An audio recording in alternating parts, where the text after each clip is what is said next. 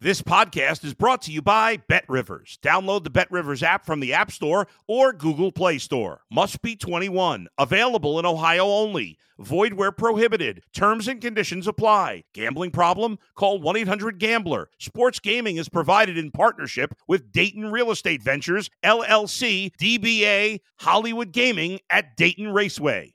If you're a tennis fan, you'll love Betting Weekly Game Bet Match on the BetRivers Network. Whether you're a bettor or just love tennis, you'll enjoy the in-depth analysis each week of the tennis calendar. Subscribe to Game Bet Match today from your favorite podcast provider.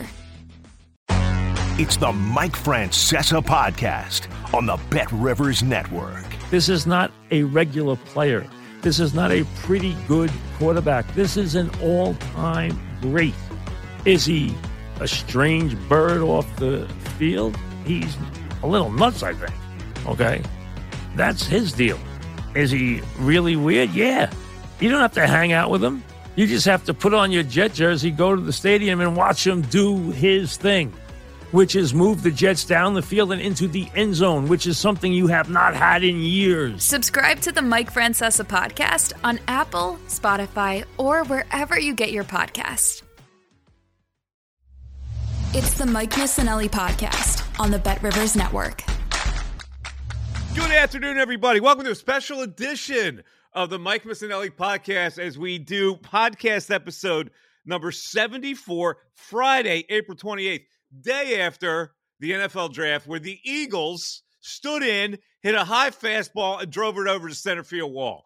An amazing draft for the Eagles. We'll get into it in a second. The Mike Missanelli Podcast is brought to you by BetRivers. And a reminder, this podcast will soon be going video. We'll keep you abreast of the situation. Uh, all the equipment has uh, been ordered, uh, and it'll be installed in my little home studio here, so you'll be able to see and hear the Mike Missanelli Podcast uh, on uh, whenever we do it. And uh, this week, we are doing three podcasts because of the special circumstances. So let's get into it.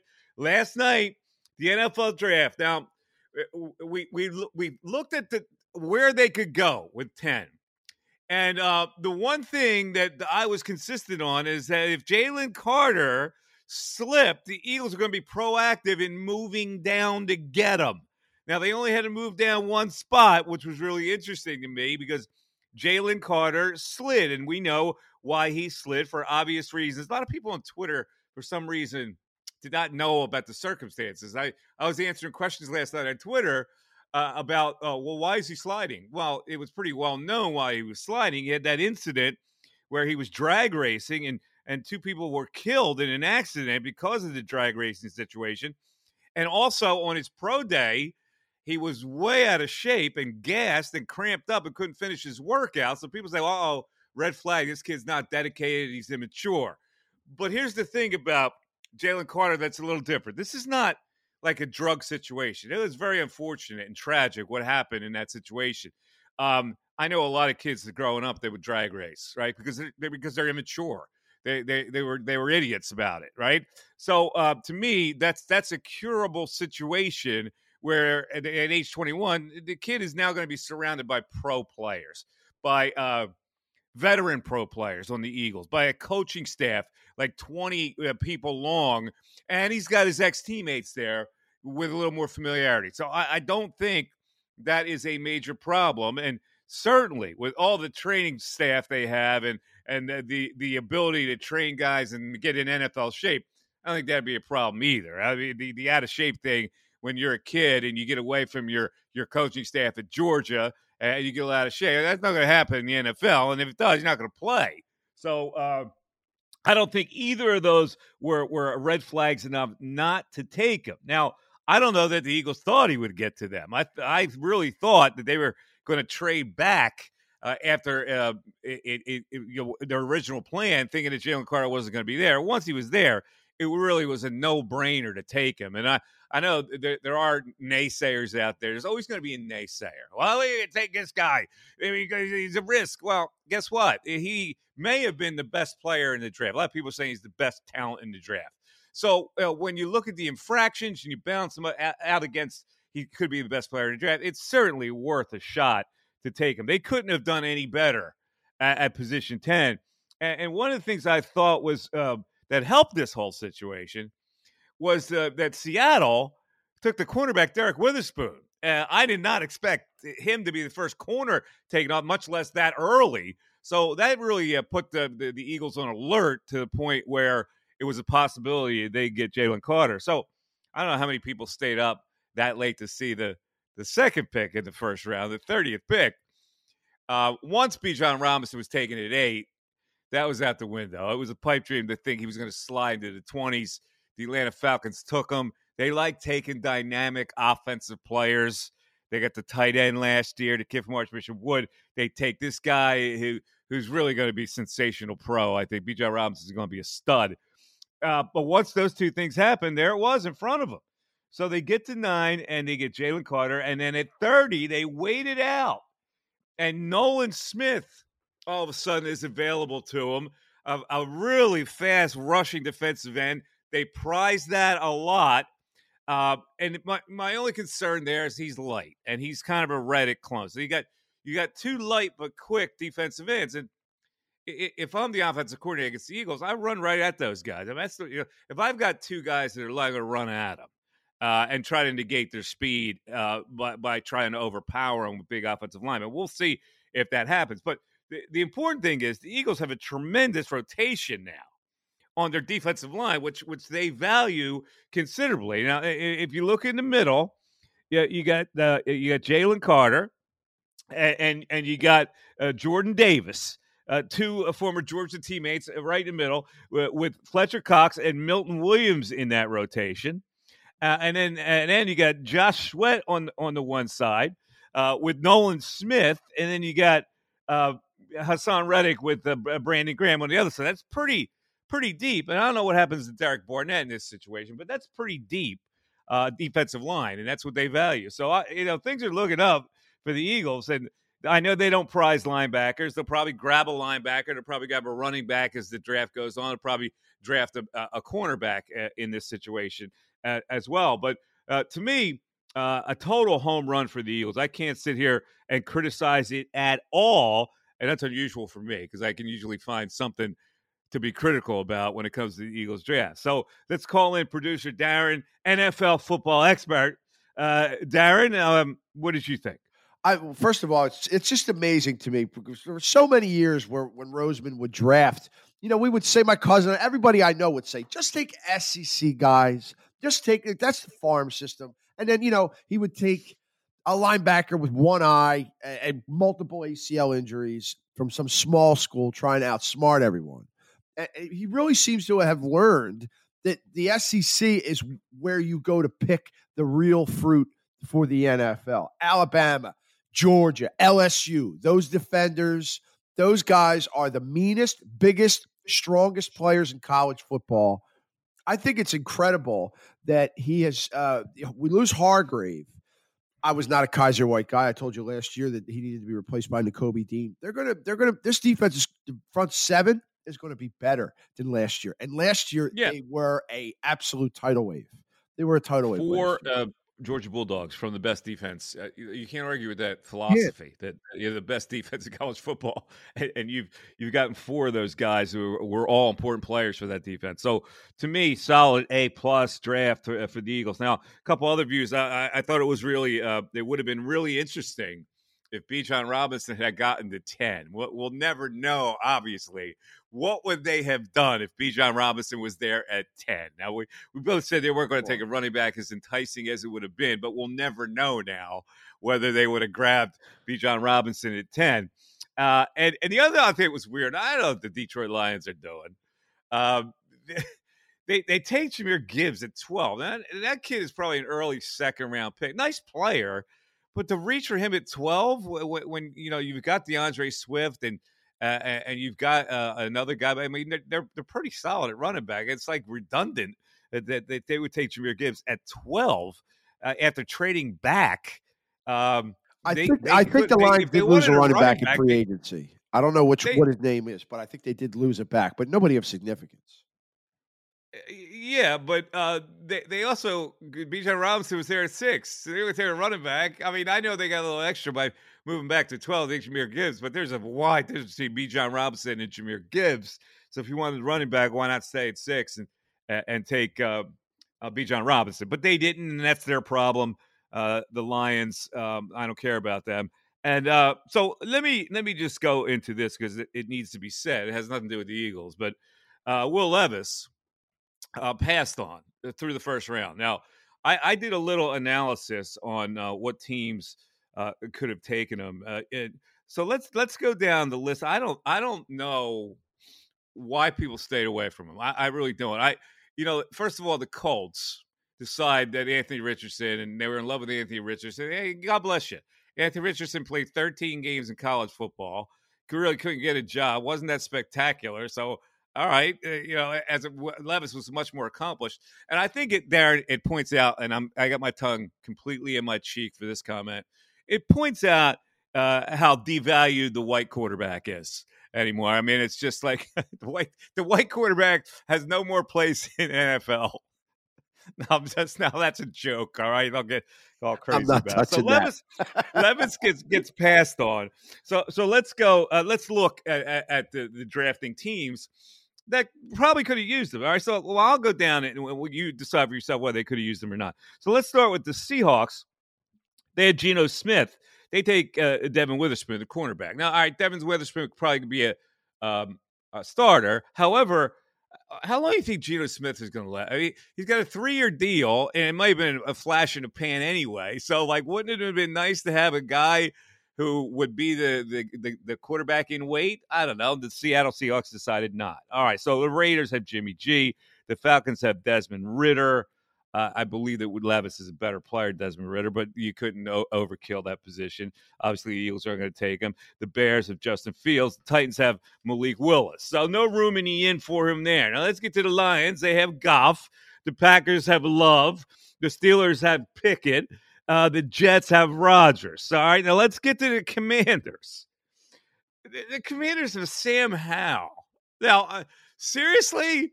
Are you gonna you're gonna tell me that you'd rather have Sam Howell to groom than Will Levis, who's got many more tools than Sam Howell? If I'm the Commanders, I say see you, Sam, and, and I move on to what who I think is a better quarterback. But they didn't do that. Uh, they took uh, they took a cornerback who wasn't projected uh, really to go that high. I like that kid, by the way, the kid from Mississippi State, who's like long and lean, like six foot two, one hundred sixty-six pounds. So maybe that's an excellent pick because he's got great range and he intercepts the ball. The Patriots, Mac Jones, I'm not so sure he's better than Will Levis. Uh, the Lions, obviously, the net pay. Now, not at nineteen. Uh, seriously? The Tampa Bay Buccaneers are going to ride with Baker Mayfield? Now, I took uh, Kalijah uh, uh, Kancey there, who's probably going to be a good player, defensive tackle, so it's not like they lacked anything. But you don't need a quarterback there. Um, uh, Seahawks, Chargers obviously have Herbert, the Ravens, Lamar, the Vikings, Cousins. How long is he going to play? You know, what wouldn't that have been a good pick for, for the Vikings to put him in storage to take over for Cousins? I don't know. The Giants have Jones. The Bills, obviously, with Allen. The Cowboys have Dak. Uh, the Jags have Trevor Lawrence, the Bengals with Burrow, the Saints with Carr, uh, and the Eagles and Chiefs. So uh, if you're looking at the the spots, it, it, it you know the Commanders certainly could have taken them uh, at their position, and the Bucs at nineteen, I, I thought also uh, could have taken them. So anyway, the poor kid. You know, you got to read the tea leaves here. Once you get to these teams that don't need a quarterback, you got to leave the room, son. You got to go backstage. You can't. You can't be the Aaron Rodgers where the camera's cutting to you and your poor family and your blonde girlfriend there, and, and, and you're looking embarrassed. I mean, you got to get out of Dodge. You got to go to the back room, get yourself a coffee. You know, let, let the you know let, you and the parents get out of there. And if they call you in the first round, then you can come back. But that's like the agony. That's like the acid drip for you, my man. Uh, and he had a nice white suit on too. His, his girlfriend had the white, you know, the the ivory uh, look. Uh, nah, the poor kid. All right. Uh, anyway, that's the way it goes uh, for your Philadelphia Eagles draft and my draft analysis. I'm going to come back to uh, some tidbits on that and Mike Unleashed, which is coming up. But uh, let's preview now the Sixers Celtics because the Celtics win last night. Uh, I'll give them credit. Atlanta uh, Hawks made a run at them that Trae Young couldn't make a shot uh, from the third quarter on. So uh, they, they salted the game away and they won it in six. Now, when I talked about the Celtics the other day, I saw a bad window into their soul there when they lost game five at home and couldn't close out because they weren't tough enough to close it out. And that still lingered with me. Now, they went, they win last night. They beat an inferior team in the Hawks. So they win. And now the series will start on Monday. So here's the way it goes in case you haven't followed. It'll be uh, next Monday, Wednesday in Boston, Friday, Sunday games in Philly, which is an advantage for the Sixers. Those Friday and Sunday crowds are a lot nuttier than weekday crowds. So I like that. Now, the following Tuesday in Boston for game five, the following Thursday in Philly, uh, and then possible game seven will be Sunday, May fourteenth at the T D Boston Garden. Uh, hopefully it doesn't get to a seventh game. I don't like the Sixers' chances in a game seven. I think the Sixers have to win the series in six. Are they able to win the series in six? The N B A thing hangs over this series. Um, I think he's playing. I think he'll play with a brace. I think he'll be fine. Uh, he has milked these kind of injuries before. There's no way they're going to go into a playoff series with him not in the starting lineup. So I think Doc is playing some head games. Maybe he'll be weakened a little bit. Uh, maybe not. So we'll just have to wait and see. So much depends uh, on his health in this series. So let's look at this series here. The Sixers and Celtics.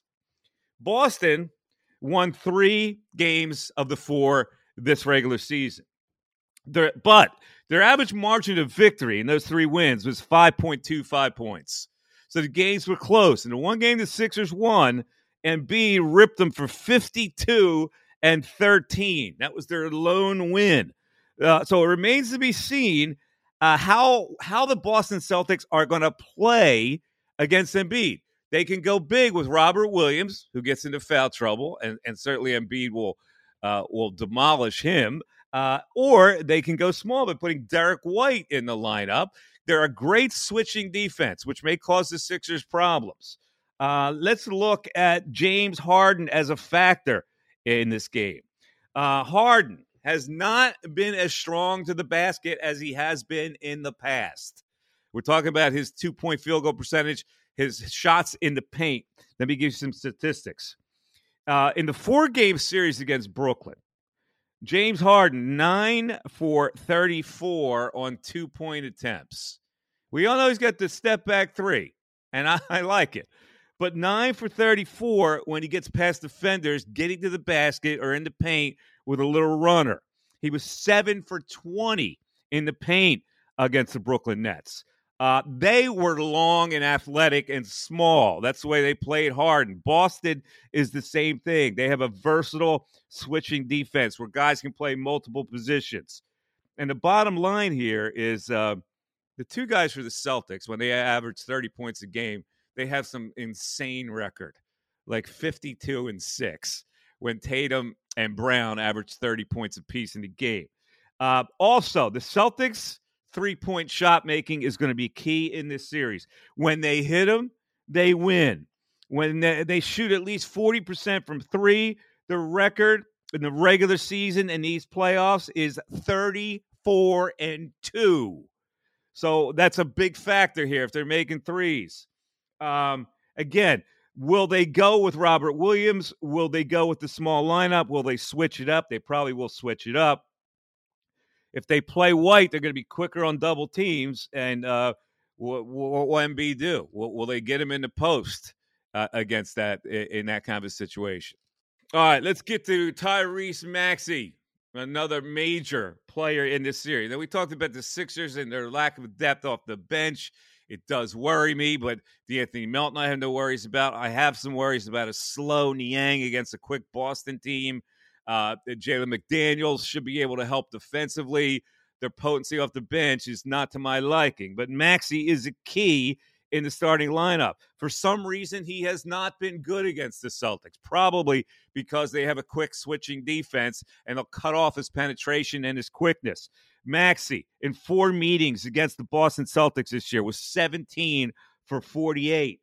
Uh, and he was limited to only nine transition shots. So when he gets out on the fly, we see Maxey get out on the fly and score uh, fast break baskets off transition. uh, Boston has been able to limit him. Nine transition shots in those four games, and he was four for nine on those. So that's a major factor when we look at the Sixers and the Boston Celtics. Right now, I think the Sixers can win the series. I think they're going to have to win it in six games. Will Embiid be potent enough early in the series to give the Sixers that kind of a viable jump where they can win in six games? They have to win a game in Boston. Embiid is going to have to be probably close to full strength for them to win a game in Boston. If they go down two oh, I don't see the Sixers winning this series. Uh, so uh, fasten your seatbelts. It's another Sixer-Celtic clash. Boston will be favored in this series. They'll be favored in game one. I saw an early line where they are a seven-point favorite in game one. So we just have to wait and see what's up. All right, that is the current. We talked Eagles draft. We talked Philadelphia 76ers and the Celtics as they match up uh, in the N B A Eastern Conference semifinals. All right, it is now time for Mike Unleashed. Mike Unleashed is going to start today with some views on draft night. As I watched the draft night, I was tweeting, and little tidbits come to me that maybe they don't come to anybody else. I, I pick up on little things that I find humorous or ironic or irritating, things like that. So let me start with the irritating. So they opened the telecast last night. Why do I have to see Rob Riggle again? There's nothing funny about Rob Riggle. Why they use him in these foolish little skits is beyond me. It wasn't funny. He's not funny. What is it about Rob Riggle that people think is funny that they would include him in a broadcast? Darren, your thoughts? I don't get they. What broadcast were you watching where, where Rob Riggle's on for the N F L Draft? What network was that? E S P N. It was the it was the lead in where they were on a bus. It was Rob Riggle and uh, and another actor. It was the the guy from oh, Modern Ty Family. Burrell, the guy who played the dad. Oh, Eric Stone no, Street, probably the guy because he's a big Chiefs fan. Yeah, no, was it him? No, I don't think it was him either. It was the bald guy, the guy from The oh, Office. Okay. It was All not right. Modern Family. Guy from The Office, a bald guy. Yeah, I don't Modern watch either show, so it was great, the guy from The sitcom. Office. Um, Yeah, it wasn't. It wasn't my Eric Stone. Yeah, will come right. up he's later, great. But it was. It was Rob Riggle and this other guy. Dude, I don't get Rob Riggle either. I don't think he's that funny. Uh, I watch N F L Network when it comes to stuff like that. Rob, I don't know why they have to interject comedy or, or anything like that into the N F L Draft night. The event itself sells itself. I don't need to see Rob Riggle, and I don't think he's funny. All right, uh, so now let's move on uh, to the panel that. Uh, presented the N F L draft. The E S P N panel was uh, Mike Greenberg was the anchor. Of course he was, because he does everything. and, and then it was Mel Kiper, uh, and then it was Booger McFarland, and it was Lewis Riddick. Um, I, I, I guess these guys have been told, since the N F L is a partner, that you don't criticize anything that happens. Because every player that was taken, even guys that were taken when they shouldn't have been taken, were lauded by the panel. Uh, and, and Lewis Riddick is famous for for saying, uh, "I tell you what, this guy, this guy will stick his face in there now." And, and like, like when every when every defensive player was that, like there was usually Mel, Mel Kiper in the old day would say, eh, "I don't like that pick there." I mean, but we didn't get any of that, and it's all positivity, and I, and I guess that's okay because you don't want to get on anybody's bad side. They're college kids coming into the league; they should be lauded. I guess you don't want to sit there and criticize them, but. Maybe you throw in a little comment. Well, I think that was a little too high for that guy. You know, you just give the audience some kind of perspective, which is why you're there. But everybody was is going to go to the Hall of Fame that was selected last night. So uh, that's the one thing I noticed.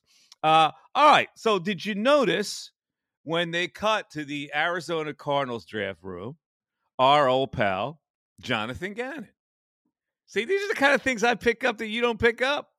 Jonathan Gannon had a full suit on, and he went with the no-sock look with the full suit. Your thoughts on that look?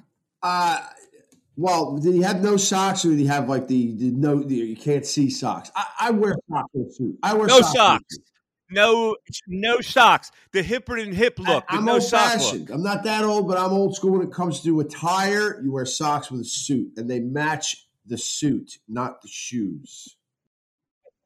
You don't have to match the suit. You could go with a crazy pattern, which yeah. is also hip. Um, you know, no sock look. I don't know. I, I mean, to me, that breeds athlete's feet. You know, you got to, you got to sweat. You got the sweaty feet in, in the leather shoe. I, I, that's no, that's no good. You want to wear a ped, but see, people are going to see that anyway. So he went with the slick, no sock look. Anyway, I picked, uh, I picked up on that. All righty, a couple more fashion observations on the telecast of the N F L Draft last night. Have you noticed that the high water pants are in on the suit? Have you noticed that uh, a, a lot of the the tight cut suits now have the shorter uh, pant? They they go to the ankle instead of the top of the shoe. That's that's another fashion um, um, uh, trend right now. Is the high water pants? Have you noticed that? See, I noticed things like that. You sit there and you don't, right? You're you're all about I have football. Noticed that. Have you noticed that? I have noticed. I have noticed that, but I don't, that's another thing I don't really get. Um, yeah, you know, they're not the longer cut. I don't. It's. But it's I don't like an ankle. It's G Q. Sometimes you got to follow the G Q. It's, now you're an old married fuddy duddy out there in Jersey. You know, you got to fo- you got to follow the trends. All right. All right. Here's the other thing. Did you notice this? And I don't think this happened with any other player. So Jalen Carter gets drafted. Goodell holds up the jersey, the Eagles jersey with the one on it. Right. The jersey was a J C Penney kid-size jersey. Who the hell? That would fit around the guy's arm. Did you not notice how tiny that jersey was that Goodell's holding up? The guy's three hundred twenty pounds, Roger. For Christ's sake. All right. Now, see, nobody got, these are the things I noticed. All right. Here's what else I noticed. You know, I've been a fan of this lady for a while before she actually looked as good as she does now. But Heidi Gardner from Saturday Night Live, I always thought there was something about her. And she's a, a Kansas City native. The draft was in Kansas City. She is a Chiefs fan. She came out with Eric Stonestreet to present the Chiefs selection. And Heidi Gardner has stepped up the game. Very underrated Heidi Gardner. Funny on Saturday Night Live, underrated as an attractive lady. Are you feeling Heidi Gardner? I... I only yeah, she's funny, and I, I think when a girl, when a woman is funny, that's attractive to me. Like that's mm-hmm. like a lot of women say that about guys. I think if a woman can make me laugh, that's instantly attractive. Yeah, very cool haircut on last night. I put the tweet out, Heidi Gardner period underrated period, and I got all kinds of likes last night. So the people were digging Heidi Gardner's presentation last night. All right, let me go to Peter Skoronski. Uh, you know, this is a guy uh, uh, like has to be a classic offensive line meathead, right? Northwestern, he was uh, he was drafted pretty high. He's going to be a guard, maybe a tackle in the N F L.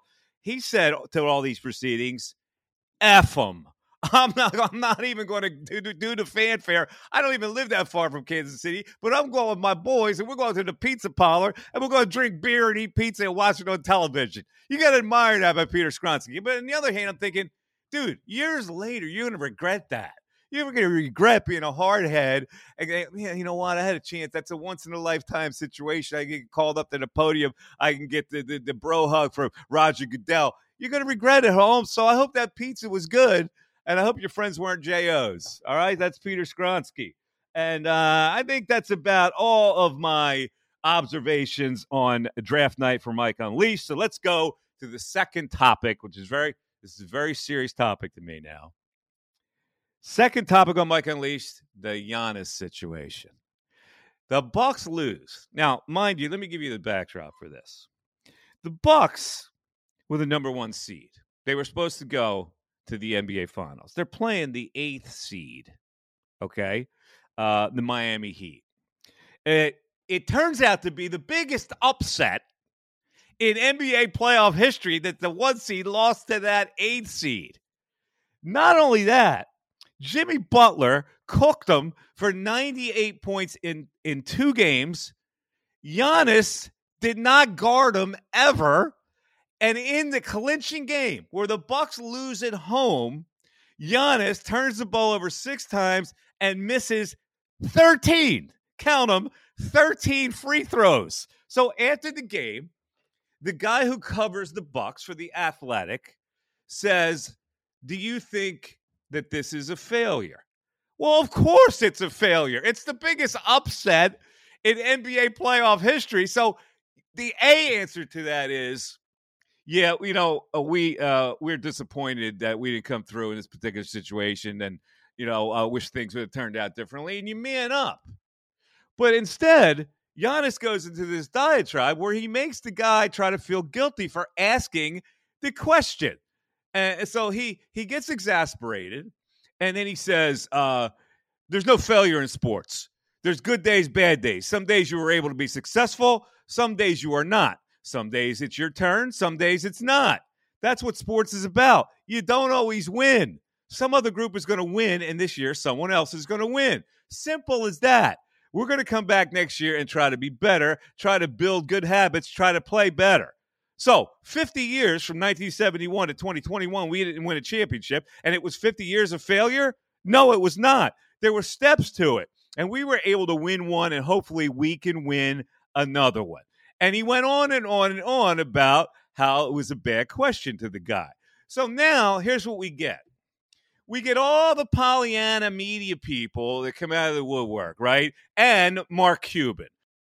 All right, so Giannis says what he says, and uh, now turns the whole world against the God. Well, the, my God, those...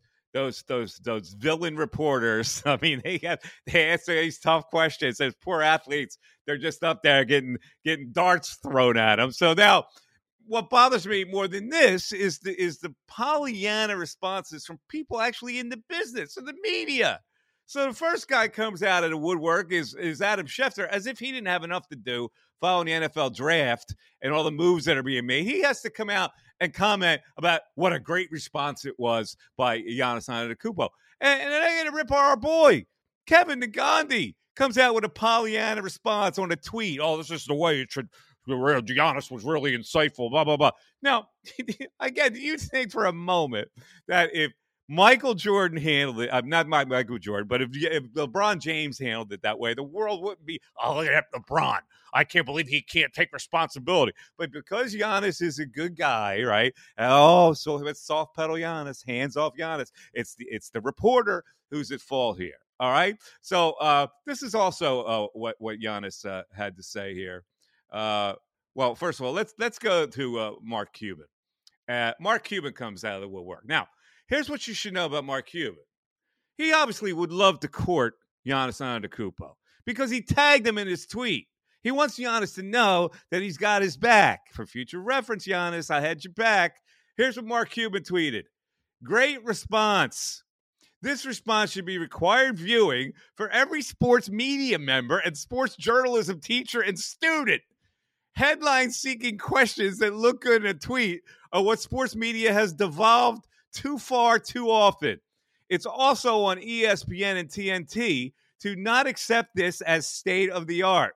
Of course, not all sports writers or beat writers fall into this category, and difficult questions that require difficult answers need to be part of the game. But gotcha questions are still far more common than insightful questions, and questions about actual basketball strategy are rare. How far away are we from being a better source of post-game questions? It will be interesting to see where this side of the industry goes. First of all, who the hell are you to put your two cents into what should be, what, what sports media members and what sports journalism should look like as a team owner? Where do you get the balls to come in there and suggest that you know better? Second of all, don't you think questions in this press conference were asked about the basketball strategy? Fact of the matter is, the marquee guy in the N B A right now lost, his team lost to a lower-seeded team in the biggest upset in N B A history. Let's not lose sight of this, okay? It was a monumental loss. So, You, if the, if the guy asks it's a fa- yes, it is a failure. Now, Giannis doesn't have to say, you know, it was a failure. He could have talked around it, but the question itself is not a bad question in light of the context. Number one lost to number eight. Jimmy Butler cooked an entire team. Who else on that Miami team can score? It was abject failure from every member of that Milwaukee uh, of a team, including the head coach, who couldn't combat the strategy of the lower-seeded team. All right, let me get more Giannis, because he went off on this whole thing. So Giannis uh, continued to go, and he, and he made this analogy about, uh, okay, the guy's name was Eric somebody, and so he referred to him as Eric. So he says, you asked me the same question last year, Eric, okay? Do you get a promotion every year? No, right? So every year you work is a failure, yes or no? That's not even, it's apples and oranges. It's not even the same analogy. What are you talking about? A sports writer gets paid minimal salary, and he doesn't get a promotion even if he gets a good job. But he doesn't. If he wrote a terrible story, don't you think the editor's going to take him off the beat? Of course he is. So Giannis goes, every year you work towards something, towards the goal. Get a promotion. Take care of your family. Provide a house. I don't know. Take care of your parents. It's not a failure. I don't want to make this personal, but there's steps to success. Yes, there are steps to success. That's why you were anointed the number one seed, because people anointed you as the best team. That was the step. You had reached the top to the point where you were supposed to be the best team. So when you didn't perform as the best team, whose fault is that? The sports writers? Come on, man. I mean, th- this is ridiculous. I, I hate the fact, listen, some media members deserve it, right? A guy is doing his job, has to ask a tough question. You consider this a failure. All he had to do was say no. I don't think it's a failure because we were great in the regular season. We just had a bad series. Answer it that way. Don't turn the whole world against the reporter who answered the question. And you Pollyanna weirdos out there who, who, who don't know what sports journalism is about, stay out of it. These guys have a tough job. They're supposed to ask tough questions. And just because it didn't jive with Giannis, who's the good guy, that, that doesn't mean the reporter's wrong. Because I guarantee you, if LeBron James had answered like Giannis, they would be taking him apart. All right. That's my mic on leash for today. Darren, your thoughts. I, I, sports writers should never have to defend doing their jobs. I, I mean, we've talked about this a number of occasions over a number of sports. That's their job, is to ask tough questions. And, you know, I, it bothers me because I feel like that, that some players just, or some organizations want to tear that down. There's a, it's almost like you're tearing down Um, you know, it's something that's righteous. Like they have to ask these questions. They have to ask the the tough ones to get the story. If you can't take it, I'm sorry. I, I don't have any pity. I don't, I really don't have any empathy for athletes who can't take a tough question in a, in a news conference. This response should be required viewing for every sports media member and sports journalism teacher and student. You know what? F you, Shark Tank boy. How's that? And that ends Mike Unleashed for today. So um, let's close it down for today. This was just a special Mike Missanelli podcast following the N F L Draft, where the Eagles hit a home run, and the Sixers-Celtics matchup will start on a Monday. So we'll be back next week with the review of Game One of the N B A Finals. Let me tell you about an interesting event I'll be involved in. I talked about it Tuesday. If you're in the neighborhood, please show up. Uh, I will be signing my books uh, of my children's book, The Adventures of Shima the Sheba, at Saint Matthias Gym, and that's in Bala Cynwyd, as part of a really great consignment event um, that uh, I'm going to be part of. It's, it goes on uh, all weekend, and uh, the, the event, it happens two times a year, and, and it's a pop-up event where uh, you can get really affordable children's clothes and, and equipment and strollers and, and things of that nature. Uh, and, and just show up at Saint Matthias Gym. Uh, look at it. Uh, just yeah. Let me see if I can uh, pull it up here for you and uh, tell you exactly where you can go to get information on this. Uh, okay, it, it is uh, called the Just Between Friends Eastern Main Line. Just Between Friends Eastern Main Line. It's a pop-up children's consignment event that uh, happens to provide affordable, affordable equipment for uh, families, uh, growing families. Spring sale, uh, spring and summer clothing. Uh, provided uh, by local families for boys and girls, shoes, baby equipment, gear, maternity items, feeding and bathing supplies, bedding, uh, room decor, outdoor and indoor toys, sports equipment, electronics, books, games, musical instruments, toys, baby and child furniture, so much more. You got to get to it. It's at Saint Matthias Gymnasium in Bala Cynwyd. Look it up, and I'll be there from one to three. Hope to see everybody there, uh, meet, meet some people that I haven't seen in a really long time. So thank you so much for listening to the podcast for today. Uh, Eagles and Sixers uh, looking good at this particular point. Uh, and the Phils are on a winning streak. We get a chance to talk about the Phillies today, but they, they finally got to five hundred, so that's all good. Uh, everybody have a great weekend, and we will talk to you on the Mike Missanelli Podcast next week. Thanks for listening to the Mike Missanelli Podcast on the BetRivers Network.